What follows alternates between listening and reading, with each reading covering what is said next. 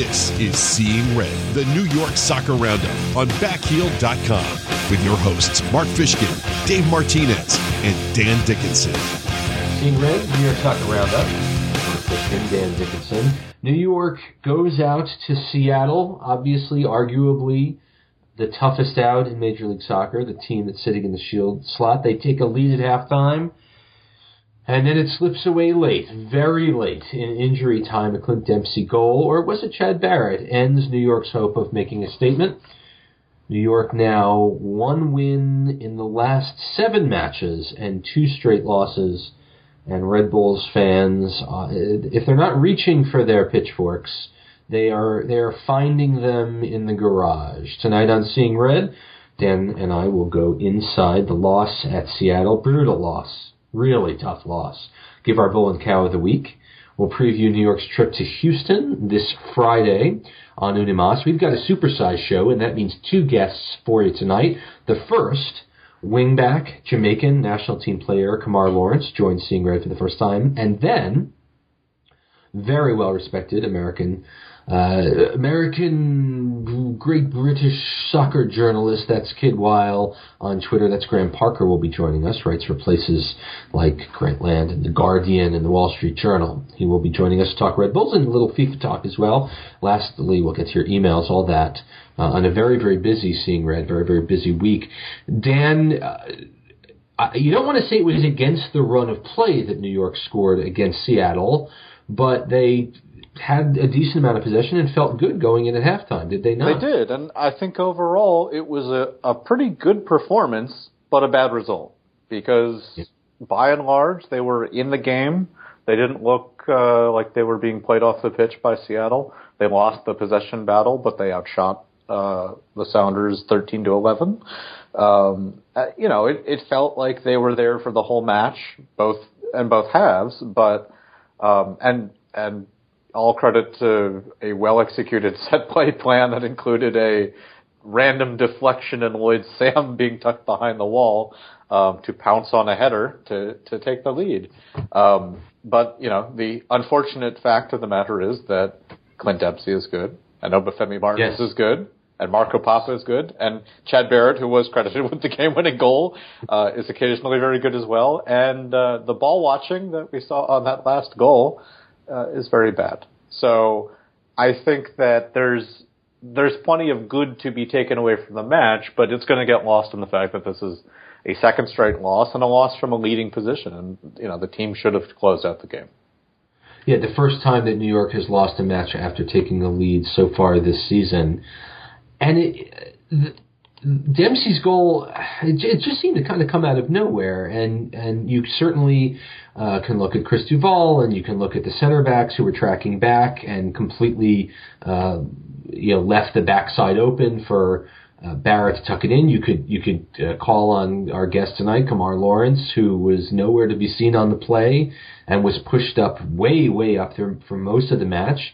You can give it to Bradley Wright Phillips, who, despite getting hacked down after apparently uh, committing a handball in the box for what may have been his best chance of the day after Brad Evans took him out from behind.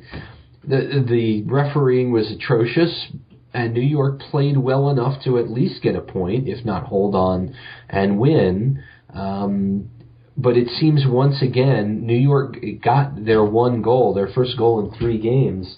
Not off a set piece. You again the the replay looked like Sam may just have been offside, but nevertheless it was uh, it's another tough tough loss. A, a lot a tough loss in a tough way after Philly counterattacked and left. Um, but nevertheless, a late loss, and New York is left looking for answers once again. Yep, and uh, you know I had a chance to go back and watch some of the the game highlights on the that final goal, and you you really have to put it on the center backs because as that cross is coming in from Mears, you know from from basically nowhere, it was a hope and a prayer ball. You, you've yeah. got Damien Perrinelle and Karl Ouimette both sort of tracking it, looking back over their heads, and they're both trying to converge and get on the ball. And there's Clint Dempsey at the back post, happily kicking it across. And to be honest, had he had Chad Barrett not been there, Um, I don't know that it would have necessarily gone in because it was, you know, basically across the face of goal, but, you know, they had left everything wide open in front of the net and so it goes. And it, two, two, two, two, um, we have to give Clint Dempsey credit Yeah. though. I mean, that was, um, he's been scoring goals like that his entire career. I mean, that was a phenomenal ball at an, at a very, very tight angle. Um, hard to, to fault Robles. And give it to Marco Pappa as well. I mean, that was also a blast, a terrific finish. Turn Duval, I think, three times before taking the shot. You know, the, the story for me is again not getting enough quality offensive chances. Um, Stefan Frei made four saves in the match. I don't honestly remember any of them being particularly spectacular. There were a lot of balls that bounced to him in in the box, and Relva had a um, nice uh, curling ball in the second half. Yes, yes, he did. Yes, he did. Dane Richards, I did not think, although he only played 14 minutes, brought a whole lot. This was a match where uh, here's who didn't see action: Connor Lade, Obacop, uh, good for making the bench. Roy Miller, Sean Davis, and Ab- Abang played one minute and then injury time. So this was a game where 90 the majority of the players went 90 minutes and they were playing at a very good team and they wound up short so curious if you have a bull for the match who would it be Uh, I'm going to give it to Lloyd Sam. Uh, you know, good instinct on that goal to to get in there and and make it work. And he he provided some danger as he normally does. So uh, when all else fails, give it to the guy who scored. Yeah i agree. I mean I, I, I it's hard to say. I mean sam was in the right place at the right time reacted faster than anybody else. Interesting mike grella was right there as well in front of the uh, seattle defense in case sam's ball didn't go in so good for him. But yeah sam is is your bull for the week. And your cow? Um, you know, I it would be easy to to point at the center backs on that last goal, but I'm actually going to give it to Jesse. Um, only because after the Philly loss, which was brutal and demoralizing, he's in a different way Yeah, uh, he said, "No, everything's fine. We're going to stay the course." And look, if you stay the course and the results are the same, and that it's a loss, I'm I'm I'm going to give you some grief about it. So I'm giving it to Marsch. I'm going to give mine to Chris uh, Duval, who frankly got beaten uh, for both of the goals. He was uh, needed to at least show a little bit better. And we love Chris Duval on Seeing Red, but I, I just I didn't see it from him. In, in the to your point about Jesse Marsch, I, I don't know, given the players he brought on, what else could who else could have come on? Whether they had come on earlier, whether Sean Davis should have seen anything. Um, Dax McCarty named to the MLS Best 11 for the week for his play, and he was everywhere and wonderful.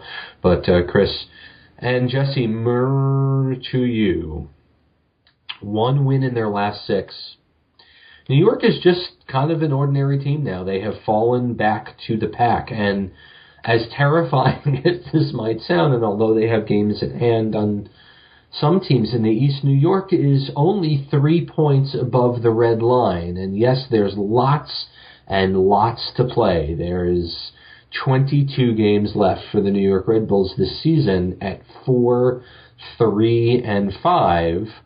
Um, but New York needs help, and it's not going to get any easier, especially when our guest tonight, Kemar Lawrence, and Karl Ouimette, and Roy Miller, three defenders, the place where New York probably has gone the deepest into their lineup this season, are all about to depart the team after Friday's match in Houston for international duty. Ouimette is going to Canada's World Cup qualifiers. Yes, folks, World Cup qualifiers are happening this summer for some lesser CONCACAF teams, and I guess that means Canada right now. It does, unfortunately. It does. Roy Miller is off, uh, going to be off for Gold Cup duty, and uh, um, Kemar Lawrence has been named to Jamaica's provisional lineup for the Copa America. That's right. Jamaica is going to be joining Mexico as CONCACAF teams in the Copa America to help fill out those groups. So after Friday's match, those three players will go. And, you know, we love Connor Lade on Seeing Red. We're going to be seeing a lot of Connor Lade. And Ronald Zubar, please take a Luden or something, man, because he really needs you. He looks pretty happy on Instagram. I don't know, man. Um, I, You, I, you know who else looks happy? Uh, just uh, before before we go, Matt Miazga looks pretty happy, playing very well as the USU 20s have qualified for the group stage for the first time since 2007 by winning both their matches. And Miazga's played both games. Sorry, all no, you. no, it's okay. I think Roy Miller is actually only departing for a tune-up match, not unlike what the U.S. men are doing next week Ah, um, thank you. against Spain, of all teams. Um, but uh, obviously, we will probably end up missing Roy for the Gold Cup as well, which starts uh, July 8th, I think. Um, Yeah. So it, it's going to be interesting to see. I believe the Red Bulls actually have a bye the week after the Houston game, outside of the Open Cup, which we'll talk about in a minute. But the the real test is going to be that the next game, I believe, after Houston is Vancouver, and Vancouver certainly has the uh, terrifying offense this year. So if we're missing some of our defensive parts, we'll see how that ends Yeah, up it- going. it's a scary time, I mean, and and we don't want to belittle what's going on here. I mean, this team is desperate for a win. They they need to get three points at one sitting. It's been a really long time. The only team that has done worse than New York in MLS in their last five matches is NYCFC. New York has four points over their last five matches. DC has two. That's it bottom of the barrel. So it's been a pretty bare May. Uh, the good news is things can all be turned around. So New York is heading to Houston this week at uh, this Friday night at um, 9 p.m. I believe the, the match is. Yes, 9 p.m. on Unimas or MLS SAP if you are in the mood for pure comedy. Here's what's happening with Houston. Houston's in the Western Conference now. They're eighth in the West, although they have the same number of points as the New York Red Bulls. They are four, five, and five on the season. They have a, a home goal differential only of plus one. Um, Houston is led by a, a pretty decent strike force. Obviously, they had the toughest strike force in the season last week, uh, Obafemi Martins and Clint Dempsey. But Giles Barnes and Will Bruin have 11 goals between them and a single assist. Uh, the big assist man, to the surprise of no one for Houston, continues to be Brad Davis, former Metro, four assists on the season. David Horst is back, the the six foot four plus defender, uh, central defense for the Dynamo, two assists on the season. Rico Clark, former Metro, two goals on the season. Nathan Sturgis, former RSL, one and one. Of course, uh, Oscar Boniek Garcia from Honduras, a goal and an assist so far this season. So this is a a veteran team, a team that New York knows very, very well. All time in Houston, uh, New York is three, three, and six, which you know, I, I, I guess that's fine. Uh, New York won in Houston as recently as October of 2013 in the three nothing win when Tim Cahill scored eight seconds into the match. Um, that was the last time New York has won in Houston. Uh, since then, in there was the two-two draw in the playoffs, and then a two-two draw last season with uh, with Bradley Wright Phillips scoring two goals. And when you think about what's happened with uh, with Houston's schedule, they tied uh, the Blue Meanies in the Bronx last week, one one, lost to the Galaxy one nothing, beat Portland, who I think is resurgent this week at home three to one in their last home match, uh, won at Toronto away lost San Jose. This isn't a team that, that gives up a lot of goals.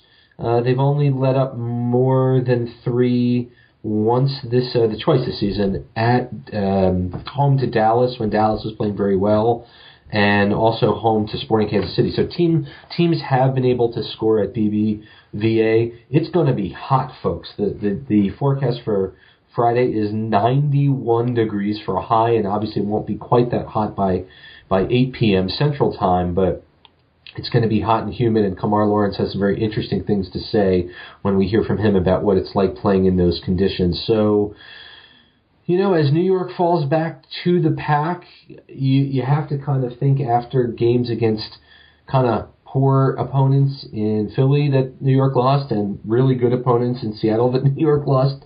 This is kind of a an opponent that's kind of in the same place as New York is there any reason to think that things are going to be any different for Jesse Marsch's squad? Well, I mean, you're not you're not battling a team at either end of the spectrum, so it's not a trap game and it's not an expected brutalizing. Anything. I Right. mean, the the two things that I would add to your your wonderful rundown of Houston is they have a new coach this year, and Owen Coyle, um, who is you know making the jump from the the English pyramid over to the American one, and we'll see how that ends up. we have a pyramid here. Uh, well, depends on who you ask. Um, but you know, he's he's been getting acquainted, and we'll we'll see what his style is really like. Um, I haven't gotten too much of a chance to dig into Houston, but the other big story for them this year, and you know, not a field player, but it's uh, Tyler Deric in the goal. He has been putting up Mhm. Spectacular saves and big stops uh, all season long, outside of that SKC game, which was just brutal. Um, but he is uh, he's a good goalkeeper, and given that New York's offense has been a little gun shy as of late, you know they they may get stymied again on the road with this one. Yeah, uh, Tyler Deric is my fantasy goalkeeper. Three shutouts on the season, 1.21 goals against. So he has flat out saved them in a number of matches this season, turning losses into draws and draws into wins, and definitely one to watch. So that said, sir, who is going to be, uh, what, what is going to be rather your prediction? I'm going to go with a 0-0 draw. Wow. On Espanol as well. I, you know the the green rectangle and the white bullet. Sometimes they they just don't click, and uh, you know, Friday night game, hot weather. I, I I'm not expecting much, so I'm going zero Um, zero. I will, uh, because they so desperately need it, frankly, and for those of you uh, Fishkin Jinxie people out there, you can, you know where you can go. I'm going to call it a one nothing Red Bulls win. This team is so desperate. They're just desperate for three points. They're too talented a squad not to have done a little bit better. Um, whether it's a breakdown on the high press that is able to uh, to squirt by Deric or some yeah, PK where Bradley Wright Phillips getting gets taken down in the box. Um, New York's luck is definitely in in space for a change. So that that's the way I see it. I see a one nothing win. I think it's going to be tight. I think uh, the defenders that are going to be playing are going to be uh, tested um, by Houston's talented strike force, but I, I think New York's do. They're not, they certainly have no issue with playing in Houston, they've done relatively well, well there to date. And and as you said, they better do well because after that, New York has tougher home games. Uh, June 20th against Vancouver and June 24th against Salt Lake. Before that, New York will take on the Atlanta Silverbacks of the NASL in the U.S. Open Cup. And pleased to share that I will have the honor and privilege of doing color commentary on the official New York Red Bulls broadcast of that game. So if you can't get to Red Bull Arena on the 16th, you can listen to uh, my dulcet tones analyzing the match. So I'm pretty excited for that. Um, season ticket holders, you have, I believe, until tomorrow to accept your free ticket to that U.S. Open Cup match, fourth round. And uh, soon after that, we'll hear where I think New York will go next, which should be really, really interesting, should they win. Before we go to break, one last thing. It is summer, it's June, and that means the Kicking and Screening Soccer Film Festival is upon us. Tribeca Cinemas and the Varick Room in New York, in Tribeca, of course, June 23rd to the 26th. In coming weeks, we will have giveaways and passes among the movies that uh, are going to be screened. Um, a wonderful season of failure from Italy on the 23rd. Uh, the story of Italian club Bari's failure to win promotion in 2014, a result enthusiastically welcomed by the supporters because they did not want to move up which is really, really interesting. And uh, for you MLS fans out there, and we know you are, on June 25th, the Sons of Ben uh, movie will screen. And I know how we all feel about our neighbors to the south, 90 miles, but it truly is an incredible story about, uh, take the name Philadelphia out. Imagine if there was a supporters group which existed even before uh, a team existed, kind of like the Empire Supporters Club did before MLS was formed. Well, this team actually helped uh, bring an MLS team to this to their city, and so that is on June 25th. So um, check it out, kickingandscreening.com, and um, you'll be glad you did. And next week we're going to have some prizes for uh, for the winner. So we'll be right back on Seeing Red. We're going to talk to number 92 for the Red Bull Sens, Kemar Lawrence, defender. Right after this, we'll be right back. You're listening to Seeing Red with Mark Fishkin, Dave Martinez, and Dan Dickinson. Back on Seeing Red, the New York Soccer Roundup. Mark Fishkin, Dan Dickinson. After two tough losses, getting back to business, trying to figure out how we're going to turn it around. And one of the big surprises of the season is our first guest this week. Kemar Lawrence, Jamaican, signed with the club on March 16th of this year, transferred from Jamaican Power Harborview. He's playing left back, of course. 14 caps with the Jamaican national team, and today was named to the provisional roster for Jamaica in the Copa America in Chile, which is very exciting. Kemar Lawrence, welcome to Seeing Red. And thanks, thanks, thanks for having me, and I really appreciate being being here and being on the show tonight. So thanks for having me. Well, it's it's our pleasure to have you. Kemar, share with us a little bit about the state of the team walking off the field in Seattle. That was a very physical, very hard fought match that, that fans certainly thought that New York deserved at least a point giving up a goal in injury time is is definitely a backbreaker. Talk to us about how you saw the game in Seattle. The game was really a tough one, just being in Seattle and being there. But we we already knew what we were going there to do. We were going there to play our game, press as much as we can, try to get back the ball as soon as we lose it, and at moments just to like stay compact and try to let Seattle self-destruct. And if you saw in the first half, at moment that happened because they couldn't really break us down. We got the we got the first goal, went in with high confidence.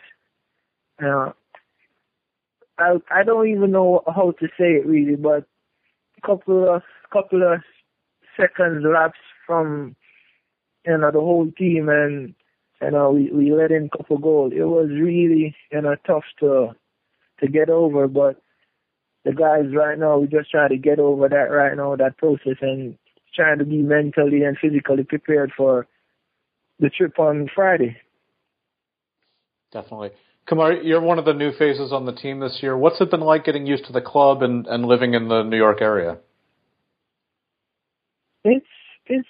I think it was going to be a lot more difficult, but it isn't because I have uh, my close friend Dan here um, I got Anthony Wallace, who is a good friend. So the transition hasn't really been bad. Sometimes it's only, the only problem I have sometimes is when the weather gets from cold to hot.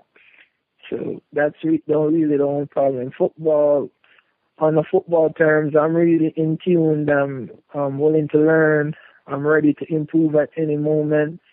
So I'm really just focused on my football right now. So and I love and I love living here. You know, I'm comfortable. I'm happy.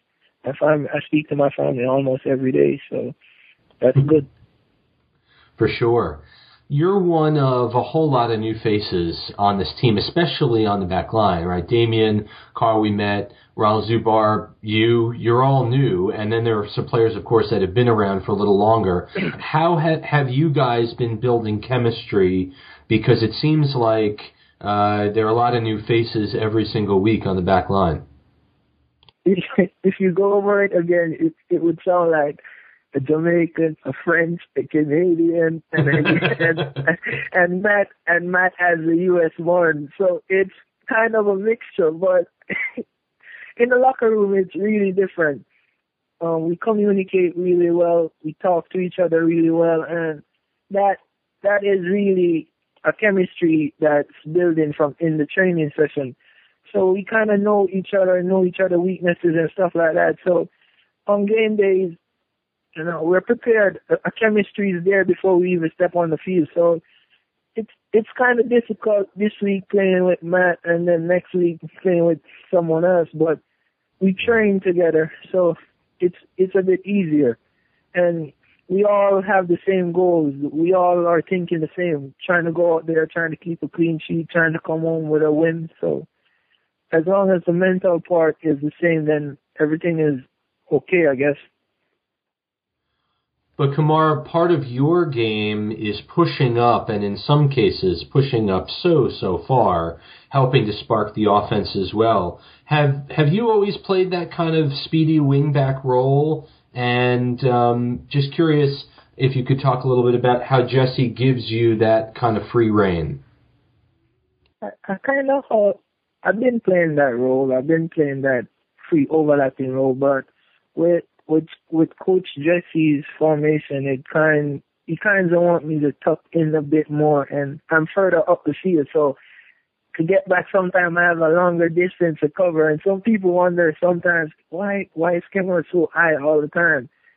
Because on any breakdown play, you know, he ex- he expects me to win that ball. He expects me to be there, and I to make that first tackle. And I I I love doing that for the team because sometimes uh, when the ball pops out, I get to get there before the next player does and winning it back, starting to play early. And I kind of like being that player. And he puts a lot of confidence in me. And I just want every day I go out there, I just want him to know that I go out there and do my best every time. So I just hope he, hope he sees that every time.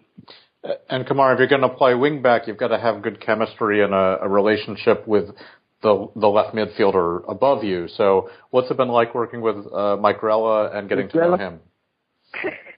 uh, Grella, Grella has been one of like one of the persons that I taught most on the team, and uh, he has been really an easygoing person to me. He has been kind in every way possible, and I think my relationship with Grella is one of the best relationships because in training we try to connect a lot and we try to bring over the same things from training into the games and I think that we have some level of success.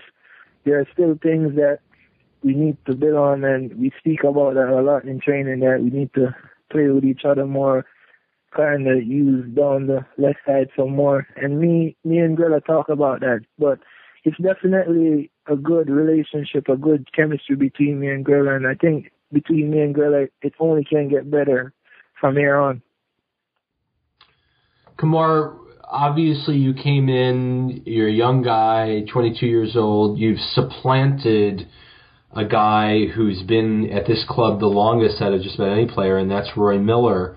Um, Roy obviously is further along in his career has he been teaching you technique? Are there things that he's sharing about that left back position that you've been able to take and incorporate into I, your uh, game? I didn't. I didn't hear the last part. Could you repeat that last part?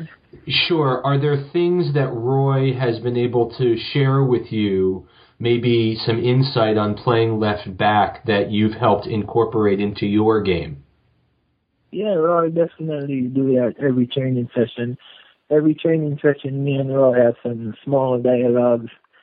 And it's amazing if people just come to the training ground sometime and see how competitive Roy is and how competitive I am, they might think that these two these two players can't be like close friends. But Roy, I look up to Roy and he's kind of from a Caribbean like background, so we speak and he he's always saying something positive. He's always saying something to motivate me, to push me, to make me a better player. And as I said before, I'm always willing to learn. So sometimes if he wants, sometimes I go to him and I ask him questions like, you know, how to be a better defender, 1v1, what you think.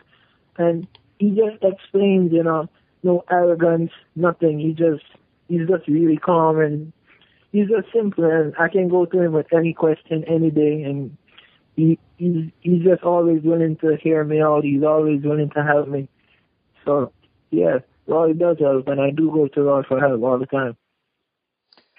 Kemar, we're only just talking to you as you're about to get ready to head off uh, for a, a fairly long international call up with Copa America.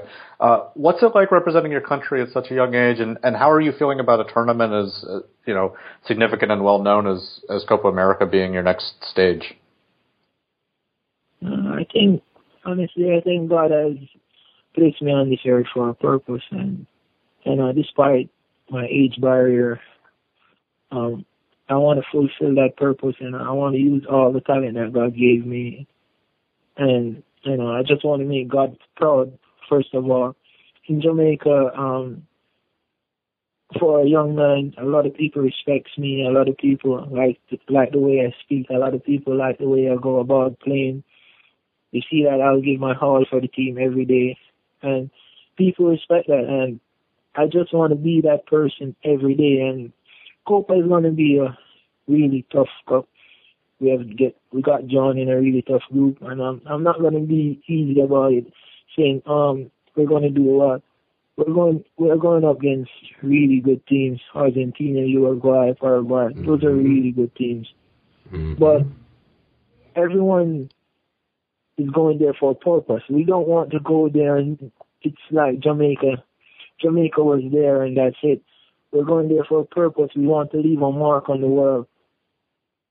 So definitely on a personal standpoint, I want to do well, but I want my team to do well on the day. I want us to to leave a mark, to even win a couple games, to even win a game, draw a game, and come back with some results.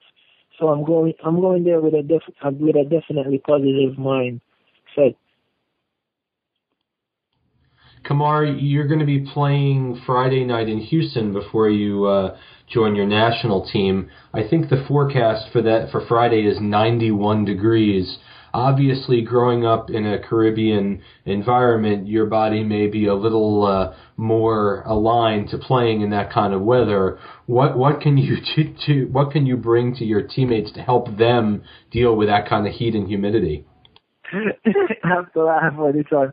I'm I'm just telling them from the day before, drink water, drink a lot of water. You guys are going to need it. Drink your Gatorade, drink your water. I've been telling them that from the heat started a couple of days back. Just drink your water. Um, there's not there's nothing much you can do. You just have to keep your body hydrated and just go out there and give your hundred. If the coach sees that you're tired, then he will pull you. But for me, they they keep smiling at me every day. So they're like, come on, you're like in heaven right now. I'm like, yeah, the weather is great right now. but everyone is complaining that, that it's hot. I'm like, come on, guys.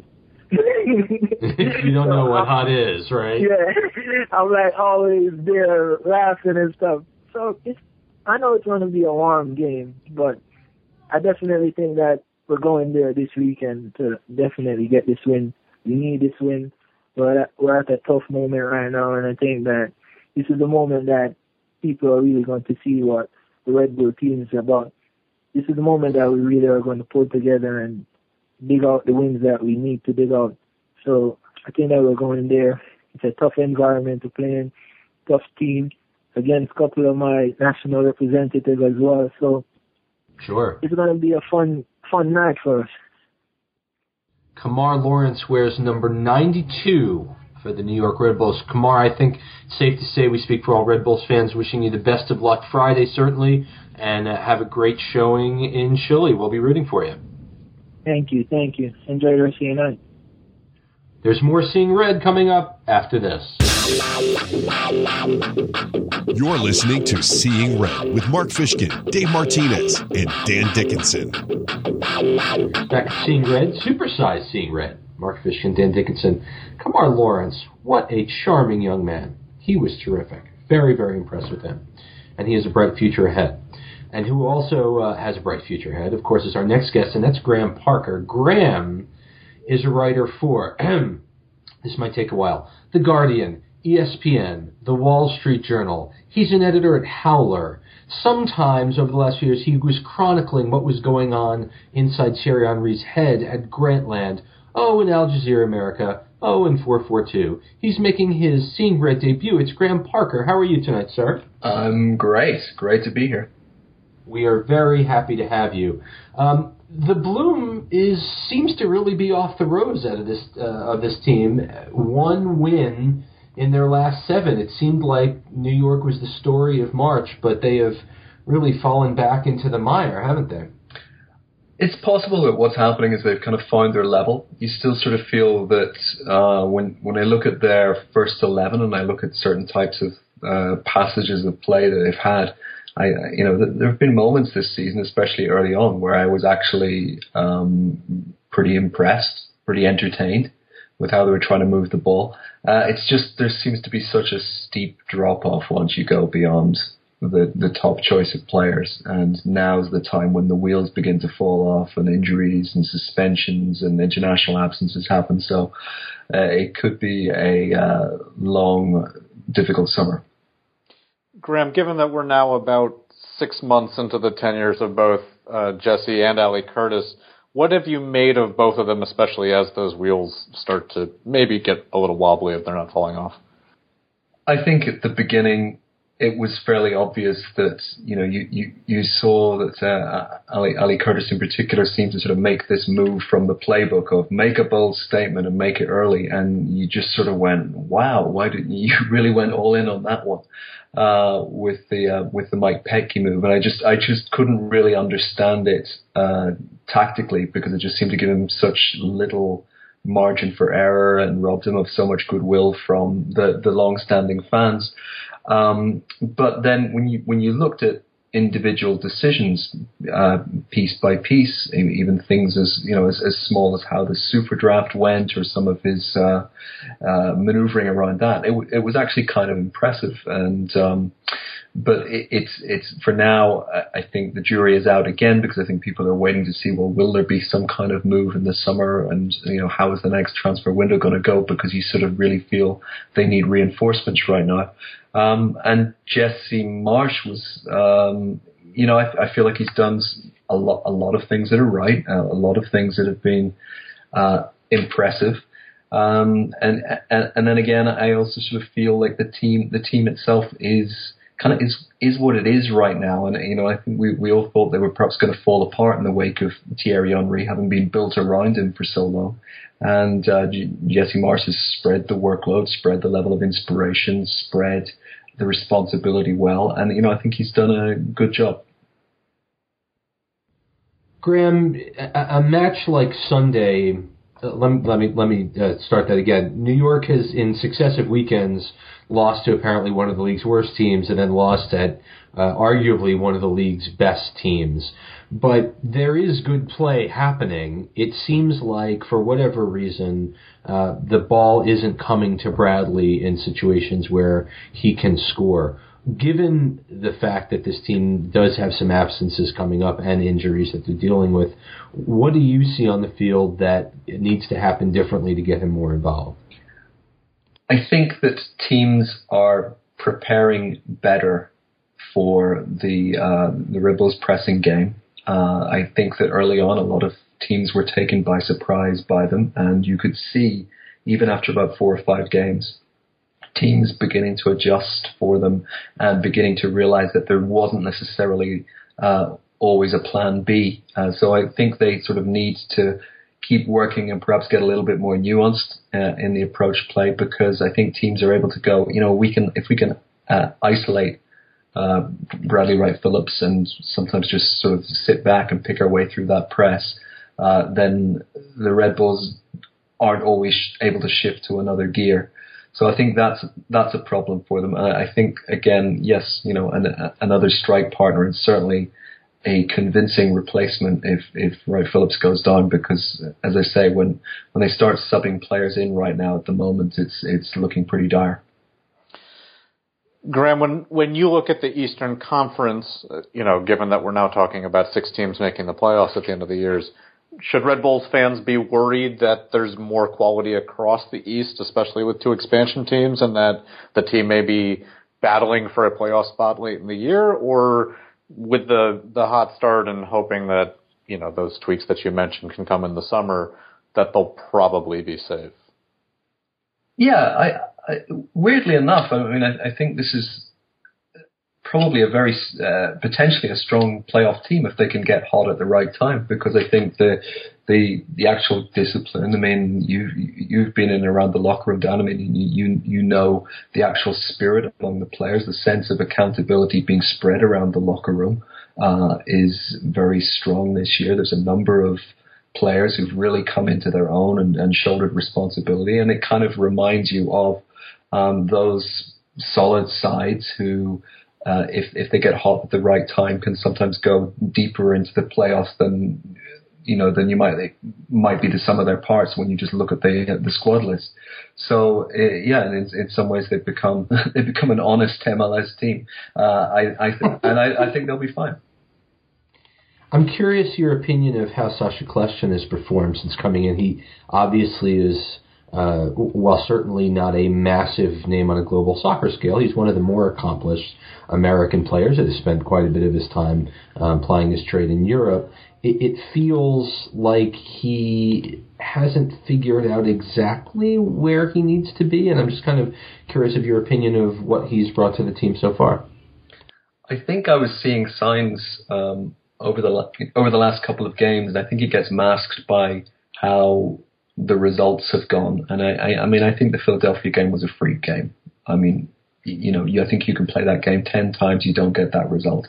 um, and I, I think the Seattle game, you know, like likewise, a couple of different couple of different bounces, or if it had gone a different way, you know, you could have you, you we could have been talking about you know a quite re- re- remarkable result in some ways. Um, but I think that um, you're beginning to see he's beginning to find uh, the tempo of the game in a in a different way. He's beginning to be able to operate in more spaces around the field, and uh, so I'm I'm convinced that you know towards the end of the year in particular, he's really going to start showing his value. Uh, and if he, if you know if he doesn't know necessarily what he's doing at the moment, then we can uh, maybe we should blame Klinsmann. Klinsmann's usually at fault for something, isn't he? For sure. Yeah, blame Klinsmann. When in doubt, blame Klinsmann. It's it's an easy tactic. Or uh, yeah. Well, so good tra- good good segue there. Uh, Graham, I, I, think we'd be remiss if we didn't talk at all about what was what's been going on with FIFA over the last week, um, from the arrests on Wednesday to Blatter's re-election on Friday to his very sort of sudden departure today. Uh, what do you make of it all? I think um, I, I, think that once Blatter had arranged the town hall meeting, he knew the writing was on the wall. Why uh, did you transfer ten million? Never. Right. If only. Uh, I, I think it. You know, it's been uh, written about and done to death, partly by me, I should say uh, over over the last week. I, I think that any of us who, uh, you know, just as fans, let alone as people who kind of work around the game, uh, there was a telling statement uh, by the sort of head of the uh, auditing and compliance committee the other day when he was presenting his report, where he sort of said the tone has to be set from the top, and we've got so used over the years to just the tone being set from the top by Sepp, and it's just being disastrous and seedy. So um, I'm glad he's gone. I don't think that it solves anything. The fact that he has gone. I think that uh, let's see uh, partly what he does in the next few months whilst he's manoeuvring his exit, if he's given that long by the feds, and um, you know let's uh, let's see what that power vacuum creates and whether there is an actual genuine appetite amongst FIFA to change the structures because replacing the head of, of, of a rotten structure isn't really going to change anything. What do you think the odds are? And of course, we'll hold you to this uh, on June second, four to one. No, four to one. That no. The question is four to one that um, that Qatar will not host the World Cup in 2022. I, you know, until last week, you would have said common sense would dictate that it wouldn't, and that common sense had nothing to do with FIFA. And you know, after after this week, to actually see Blatter having gone, I think it, it it's it is a, a moment where you go, well, maybe is it possible that that, that you might actually see some uh, some common sense or some revelations com- coming out that that really do finally uh, expose what everybody kind of believes went on around that bid. Uh, and then it, you know, then it becomes about whether uh, FIFA, in its current form, is still able to run down the clock as it's done in microcosm in, in you know in other situations. Do you think, though? I mean, for me, the issue of Qatar is less and let's give it to the U.S. For me, the issue in Qatar, and it's and for me, it's less about the you know the the wads of cash that we're throwing around. It's more about the human toll that um, we we've all come to understand that this World Cup will cost. Do you think that? Um, do you see an outcome that has, whether it's sponsors or national FAs or the press or common sense, as you said, which has been so seldom present uh, in under Blatter's FIFA, that common sense comes to you know the, the, pressure on FIFA to move the, the, the tournament out of there is overwhelming, and, it, and that's the reason it goes through.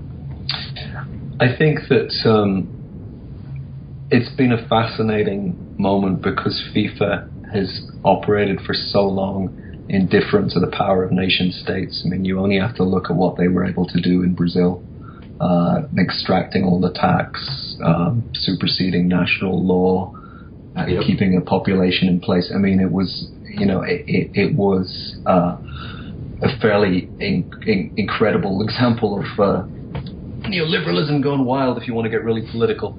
Uh, but it, it's, you know, it was really fascinating to then see that they, they almost picked the wrong fight and that they couldn't ignore the US as a territory that they wanted to exploit and to operate in, and in doing so, attracted a whole set of eyeballs that they did not want to have on them, uh, and and picked a fight they did not want to have, and so, which is just a sort of long way of saying that that I think. Um, the, if if anything can change it, it might well be the, the you know the judicial pressure that's coming from the U.S. and what that forces open. Graham Parker can be read in lots of very, very classy places, among them The Guardian, ESPN, The Wall Street Journal, which I know a little bit about, Howler, 442 and Grantland. Graham, thank you so much for joining us tonight on Seeing Red. We hope you have to, to have you back later in the season to talk a little more Red Bulls. Enjoy the rest of the year. Thanks so much. We've got your emails after this at seeingred at backheel.com. You're listening to Seeing Red with Mark Fishkin, Dave Martinez, and Dan Dickinson. Seeing Red, the New York Soccer Roundup, supersized show. Mark Fishkin and Dan Dickinson. Awesome Kemar Lawrence, awesome Graham Parker. Uh, and now it's your voice. Now it's time for you to share what you'd like to. This is how it works, folks. Um, our good friends at the New York Red Bulls have pledged to us on a weekly basis the best email or voicemail of the week. And that voice line again, 973 602 9161. No profanity, please.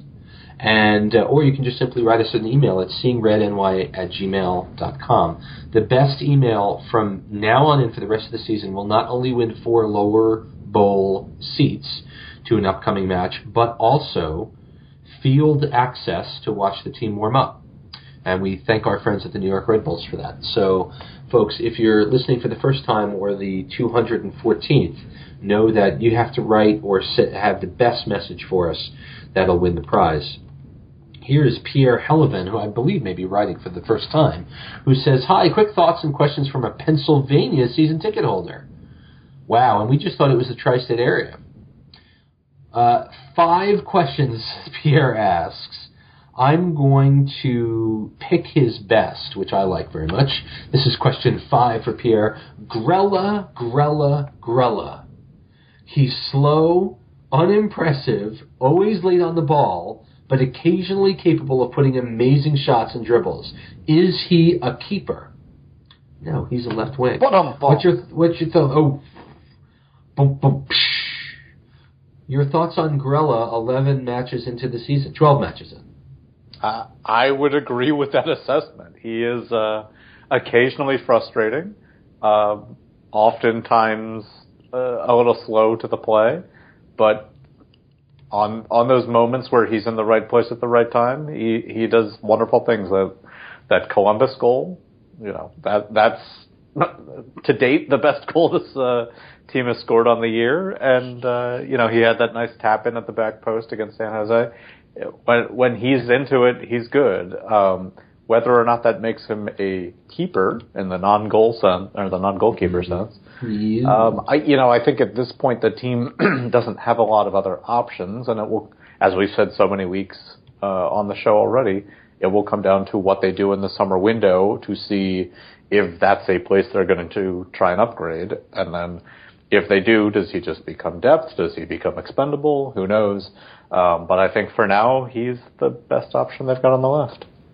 Yeah, until uh, the Ziz comes back, and whether we Grizzo ourselves out or oh, we're gonna Grizzo all season long, Mark. All season long. Get well, Sal. Here's Pete Santos who writes, "Dear Voltron, in watching our boys play the last two games, it seems that our up-tempo energy drink style offense doesn't give the wings we need for a nine full 90 minutes. Everyone's the first half, This week, woo! The first half's well, you have to laugh because if you don't, the first halves against Philly and Seattle were exciting to watch with New York keeping the pressure on and dominating a lot of the play. Both games had poor performances in the second half. What changes does the team need to make in order to maintain that exciting and aggressive style and play for 90? Is this sort of the situation where a DP could help the team with some creativity? Keep up the good work. Your fan in section 202, Pete Santos. Uh, I, I would say that certainly a DP in the middle of the field would help, but we've been asking for one for some time. Although I don't necessarily think that the creativity is going to turn a poor second half into a great second half. I think what they really need is quality players that can come off the bench and truly make a difference. Dane Richards did not make a difference in um, Sunday's match, and in fact, if you heard the game, uh, neither Taylor nor Adrian were uh, very much aware if uh, were unsure if they knew where he was supposed to be on the field, which uh, obviously didn't really sound right.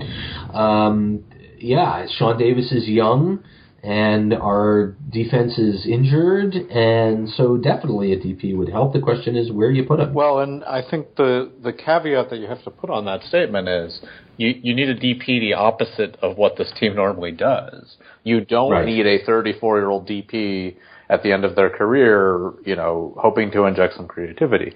You need somebody with some legs. You need somebody with some speed. Um, and maybe the team wants to look at that young DP designation for a change rather than just assuming that we're going to, you know, find somebody out of Europe who's just, you know, no longer in favor. Because um, I think that would help the team more than, you know, trying to find another Henry or Cahill or, you know, the the molds that we've seen over the last few years. So, and I agree with you completely. And uh, I I wish that more people would get away from the idea of DPS being the area you need to build, and it's more about building solid depth so that when you have, as uh, Graham put it earlier in the show, when you've got your injuries and your suspensions and your international call-ups, you have reliable players who can slot in because, you know, I'm looking forward the rest of the month trying to think about how that back line's going to reform and I'm terrified. So. Lukas Podolski is only 29. Well, in that case. Just saying. His last salary was 7 million pounds a year. Just saying. Mm. Okay, here is Andrew Sherman, who writes Mark, Dave, and Dan. I think Dave's in another country right now. Maybe send us a postcard. Love the podcast, never miss an episode. In the midst of the discussions about declining form, tactical inflexibility, needed upgrades, and underperforming players, I'd like to detour to somewhat happier days and just say a few things about Peggy Luyindula, who finally retired this week. He was a player who came to our team from the depths of PSG's reserves as a forward. Well, that's not what we were told, but he was a forward who seemingly just could not score. But a smart shift to the midfield, and Piquet became an essential part of the Supporter Shield winning team. I'll never forget his three assist performance in the celebratory season ending romp over the Fire. This last playoffs, he was again the team hero, assisting in the wildcard victory and scoring two crucial goals against the Scum. He showed up for big games and was part of some of the happiest moments I've had as a fan. And I was sad to see him officially retire while it seemed inevitable that we could have used his creativity off the bench this season. But now that he's retired and has a new open roster, the team has a new open roster spot and a little more salary cap. Big E played for peanuts. If Austria really won't drop the cash on a big name DP, we can only hope and pray that the vaunted 300 page plan is filled with more Piggies than Degaus it's clear that this team could use some help this summer, and we might just receive it from an unexpected place in an unexpected way. At least that's what I tell myself. Trying to be optimistic. Au revoir, Piggy. I think that's French for goodbye, no matter how badly I mangle that. Dan, uh, we finally have uh, seen the end of Piggy's uh, contract at the very least. Of course, he hasn't been around for some time. Ali Curtis himself told me he didn't want to play anymore. Um, it just seems kind of strange. In what sense? That well, the end how is, this is went a down. Once Metro article, and credit to them for getting the confirmation Yeah, from the it league. just It's just like poof, he's gone. Yeah, no, it, It it's a def- it's definitely a weird ending. Um, and you know, I I thought it was uh, amusing yesterday, as it turns out. Uh, the a certain Michael Petke was tweeting, uh, Peggy, thank you for all you contributed over the past two years. We had our rough spots during our time together, but I always respected you. You were a big part of our two year success, and I know you will do well in your next adventure. Au revoir, Peggy Luyindula. Um, but I, I think the letter hits it on the head in that sometimes the the ways that teams find a way in MLS is not necessarily going out and splashing big on a DP. It's finding these role players who can slot in and thrive in a system and, and bring something. And, you know, you look at how this roster is made up now. You've got Bradley Wright Phillips, you've got Lloyd Sam, you've got Felipe, you've got Dax McCarty to some extent. These are guys who are not, you know, top billing players and, and Dax and Felipe in particular were not anybody's idea of the best players in MLS when they came to this team. I remember the uproar when, you know, Dwayne De Rosario was traded for Dax. Mm-hmm. And, you know, you look back now and everybody goes, oh, it was a brilliant move. You know, we got some, and, and there's this, you know, gut reaction whenever a new player is signed, you know, if it's somebody you haven't heard of or if it's the same scouting source that the last three players came from, which I think was the complaint about Lloyd Sam when he came in, because Right. we had so many Charlton players. Um, and, and, you know, in reality, every, every player acquisition is not going to pan out. There are plenty that don't year in and year out, but those are the, those are the moves you have to make to try and find success in this league because you can't bank on hoping that you're going to get a summer DP every year. Here's uh, Derby Thomas, friend of the show, who also opines on Piggy. Dear Benevolous Podcast Megatron Assembly, is it strange that I'm more depressed about Piggy retiring than I was about Henry? I suppose from the moment Henry led the 4 0 win at RFK, I've wondered what we would we do without him. But Piggy, I thought we'd had more time. He's the one that left just too soon.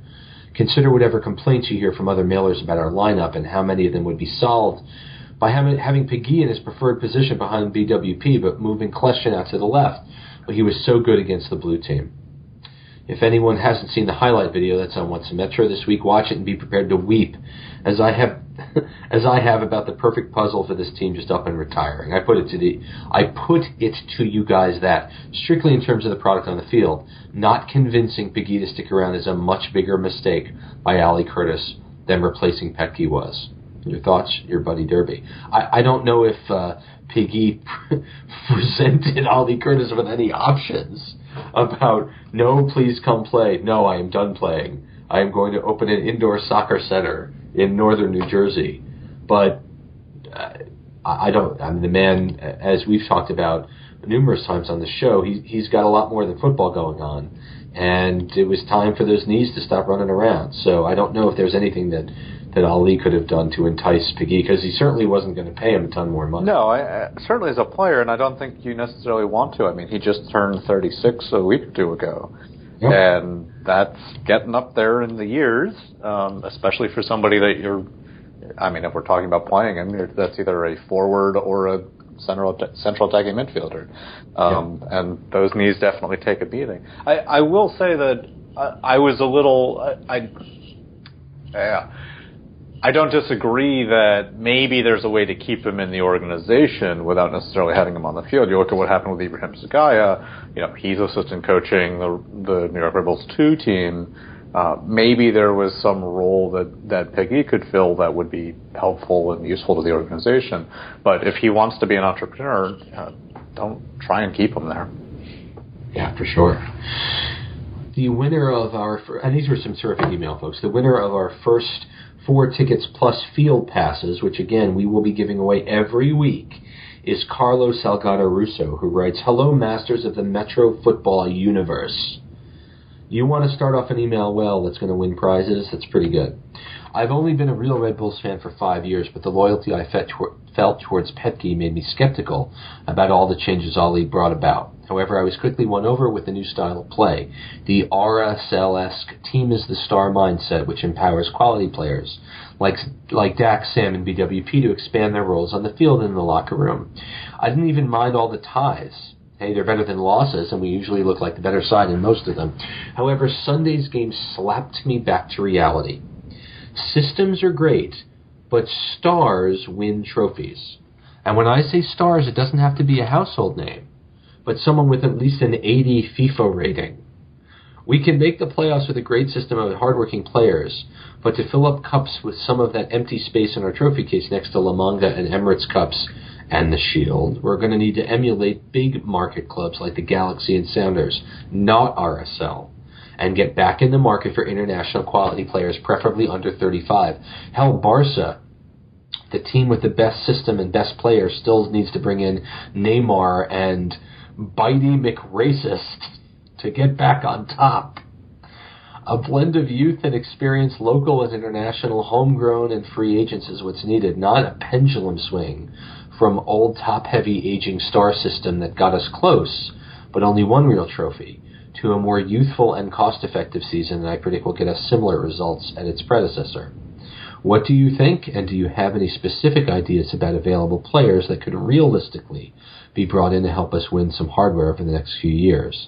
Thanks and keep up the good work, Carlo Salgado Russo from Montclair, New Jersey that is uh, a very interesting and well thought out treatise that you can't simply do it. I mean, RSL has a single trophy in their trophy case, and that's the 09 MLS Cup as the, um, you know, the somehow uh, noting that the team is the star is in fact how it's supposed to work around here. So I, I think it would certainly help at the gate to have a name come in. And we've talked about, you know, after a weekend where the U.S. women's national team truly filled up Red Bull Arena, um, to think about what it would take both at the gate and on the field. Do they need a star in order to compete for MLS Cup? I don't think so because the certainly everybody points to RSL for the you know you can win without a star, but you know you look a year later and you've got Colorado taking MLS Cup with uh, Conor Casey as their their main guy. I mean that that was not a spectacular um, team in 2010 that won the cup, but here we are. I think what people are seeing is you look at the last five years and you see the Galaxy taking three of the five MLS Cups. Yeah. And when the Galaxy won that first one in 2011, uh, not their first cup, obviously, their first in but this their, run, their first yeah. in this run um, you know, there was so much talk at the time about how teams with designated players did not win MLS Cup. There was Right. this whole narrative about no team with a DP has ever won MLS Cup, and that was five or six years into the Beckham rule at that point. So it, it was kind of funny that they finally did it, and now everybody's like, well, now you have to have one. And I don't even, you know, Sporting Kansas City, credit to what what Peter Vermes is doing, what Robb Heineman's doing, and, and everything about that organization. But I look at them, and especially in 2013 when they took home the cup, I don't see that as a club where I'm thinking that the DPs that they have are, you know, naturally born DPs. Uh, you know, they had a striker whose name I can, can no longer remember as a DP who sat on the bench the majority of the year because he just wasn't cutting it. And they, you know, they had Dom Dwyer and he was doing a good job. Graham Zusi. Yeah, you've got you know you've got these other guys. You've got Graham Zusi, you've got Matt Besler, you've got you know Paulo Nagamura and Benny Feilhaber now in the midfield. You know, it, it's still that same model.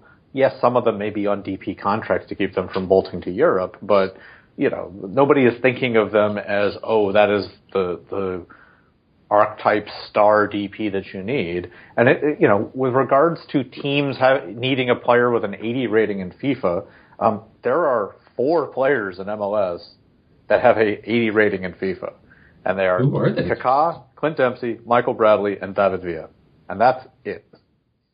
What is Jozy Ray? Uh, Jozy, I you know, something lower apparently because he's not in my top list here. Okay. Uh, hold on, we will we will find this out live over the You the are air. a font of knowledge. Uh, he is a 74, Okay. All right. and that's a silver card. That's not even a gold card. Jozy Jozy should be upset about that. Um, anyhow, so um, with all that said, yes, a star certainly helps. It gets people in the door. It energizes the team and everything else. But I don't know that that's the style that Jesse necessarily wants to play. Um, I don't know that. You know that that triangle in the midfield is pretty well cemented. I don't think that changing at any of those parts is necessarily going to lead you to anything better. And I know most people would probably point to Sacha as being the weak link of the three, but they just brought him in. So if you, you know, that that's not the position that's most readily changed up. I think you've got options on left mid, um, and it's it's certainly something that the team should look into as we've been advocating for week in and week out. Um, And maybe you you know look at a defensive DP, but finding a wing back that's you know really exciting and internationally known is kind of difficult. Last I checked, um, so I think it's tough, and you could potentially look at another forward, but then you're changing the whole system because Bradley, we will remind everybody, is also a designated player at this point. That's right. So By the way, um, Seattle Sounders have no appearances in MLS Cup, DP heavy squad. Toronto FC has never made the MLS playoffs, and they are. Uh, although this year, I think will, will be will be different for them. So when you talk about big market teams, you know, in DC United, which you cannot call a big market team, at least from a spending standpoint, has not made MLS Cup in 11 years. So, despite all their wins, their, their most of them are way in the rearview mirror. And New England, yes, Jermaine Jones obviously was a big part of how the Revs got to MLS Cup last year. Um, he's injured and isn't going to be helping the U.S. over the next couple of days. And New England has kind of struggled as well, along with New York. They're, they're uh, with the Red Bulls. They only four points in their last five games. So, but nevertheless, a great uh, discussion and a great email from Carlo, and we'll be in touch with you about your free tickets, your your prize tickets, as well as field passes before the game. This has been a terrific seeing red. Uh, very very busy, lots to talk about. You and I barely even talked about FIFA at all. Um, and uh, you know we'll have to pick that up as as life goes on. Um, you can check out uh, Matt Miazga and the US U20s uh, playing Ukraine in the group stage, and then they'll finish first or second in the group, and they'll be uh, onto the knockout phases. Uh, the Women's World Cup will start before we're back uh, next week uh, with uh, a new fantastic guest. So lots of soccer to watch. The Red Bulls Friday night, 9 p.m. on Unimas. Dan calls it a stifling 0-0 draw. I'm uh, going out on a limb by saying New York's going to finally win a game. Just imagine. 1 nothing down at BBVA. For Dan Dickinson, Kemar Lawrence, as well as Graham Parker, I'm Mark Fishkin saying thank you very much for listening to this episode of Seeing Red, and we'll be back next week. Good night, everybody. This has been Seeing Red, the New York Soccer Roundup on backheel.com. Listen anytime on iTunes, Stitcher, and seeingredny.com.